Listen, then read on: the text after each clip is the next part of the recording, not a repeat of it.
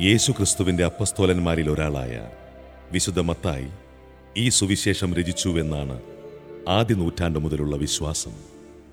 മത്തായിയുടെ സുവിശേഷം എന്ന പേരിൽ ഇന്ന് നമുക്ക് ലഭിച്ചിരിക്കുന്ന സുവിശേഷത്തിന്റെ മൂലരൂപം ഒന്നാം നൂറ്റാണ്ടിന്റെ അവസാന ഘട്ടത്തിൽ എ ഡി എഴുപത്തിയഞ്ചിനും തൊണ്ണൂറിനും ഇടയ്ക്ക് രചിക്കപ്പെട്ടതാണ് എന്ന് കരുതപ്പെടുന്നു.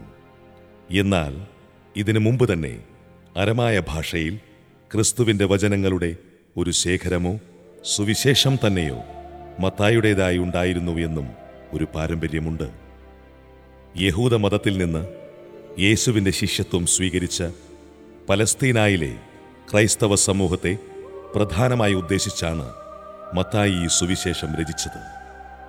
അദ്ദേഹത്തിന്റെ വീക്ഷണത്തിൽ യഹൂദ ജനത പ്രതീക്ഷിച്ചിരുന്ന സ്വർഗരാജ്യമാണ് യേശുവിന്റെ പ്രബോധനങ്ങളിലെ മുഖ്യ പ്രമേയം ഈ സ്വർഗരാജ്യമാകട്ടെ യഹൂദരുടെ ഇടുങ്ങിയ ദേശീയ ചിന്താഗതിക്ക് അതീതമായി മനുഷ്യവർഗത്തെ മുഴുവനും ആശ്ലേഷിക്കുന്ന രക്ഷാകര പദ്ധതി ഉൾക്കൊള്ളുന്നതുമാണ്.